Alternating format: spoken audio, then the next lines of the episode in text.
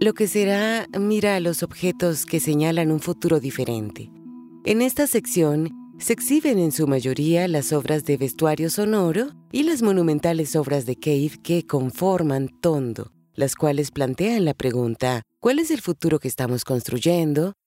¿Y qué clase de personas, de criaturas incluso, necesitamos ser para traer un futuro más equitativo, imparcial y justo?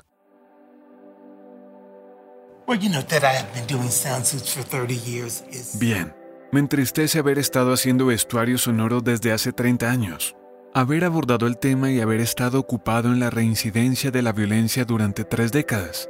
Creé el vestuario sonoro original en 1992, como respuesta a Rodney King, yo era un joven negro que batallaba con ese momento, porque ese fue el primer momento en que lo capturamos todo en video, y ese fue un crucial baldazo de realidad.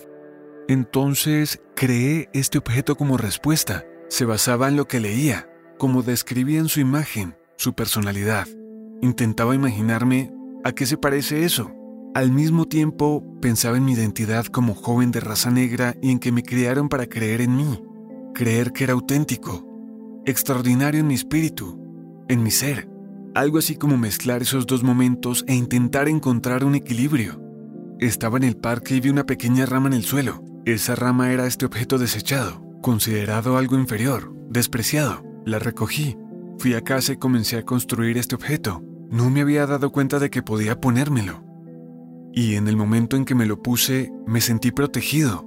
Me sentí resguardado del mundo exterior. No obstante, en el momento en que me moví con él, produjo sonidos. Entonces me di cuenta que tenía algo que decir en forma de protesta, y ese fue el comienzo de este momento de construcción de estas obras esculturales. Es sorprendente pensar en vivir un presente que es una condición continua de violencia. Pero creo que también es muy importante recordar que el trauma y la degradación no consumirán nuestra vida por completo, nunca.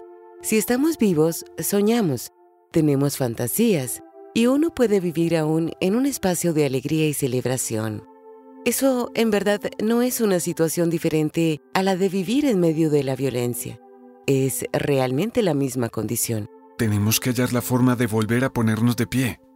Se trata de estar a la altura de las circunstancias, del momento, de adentrarse en esa especie de cimiento y estar presentes. Y entonces, otra vez, contra todo pronóstico. Me encuentro soñando e imaginando lo que es ese futuro y cómo se ve.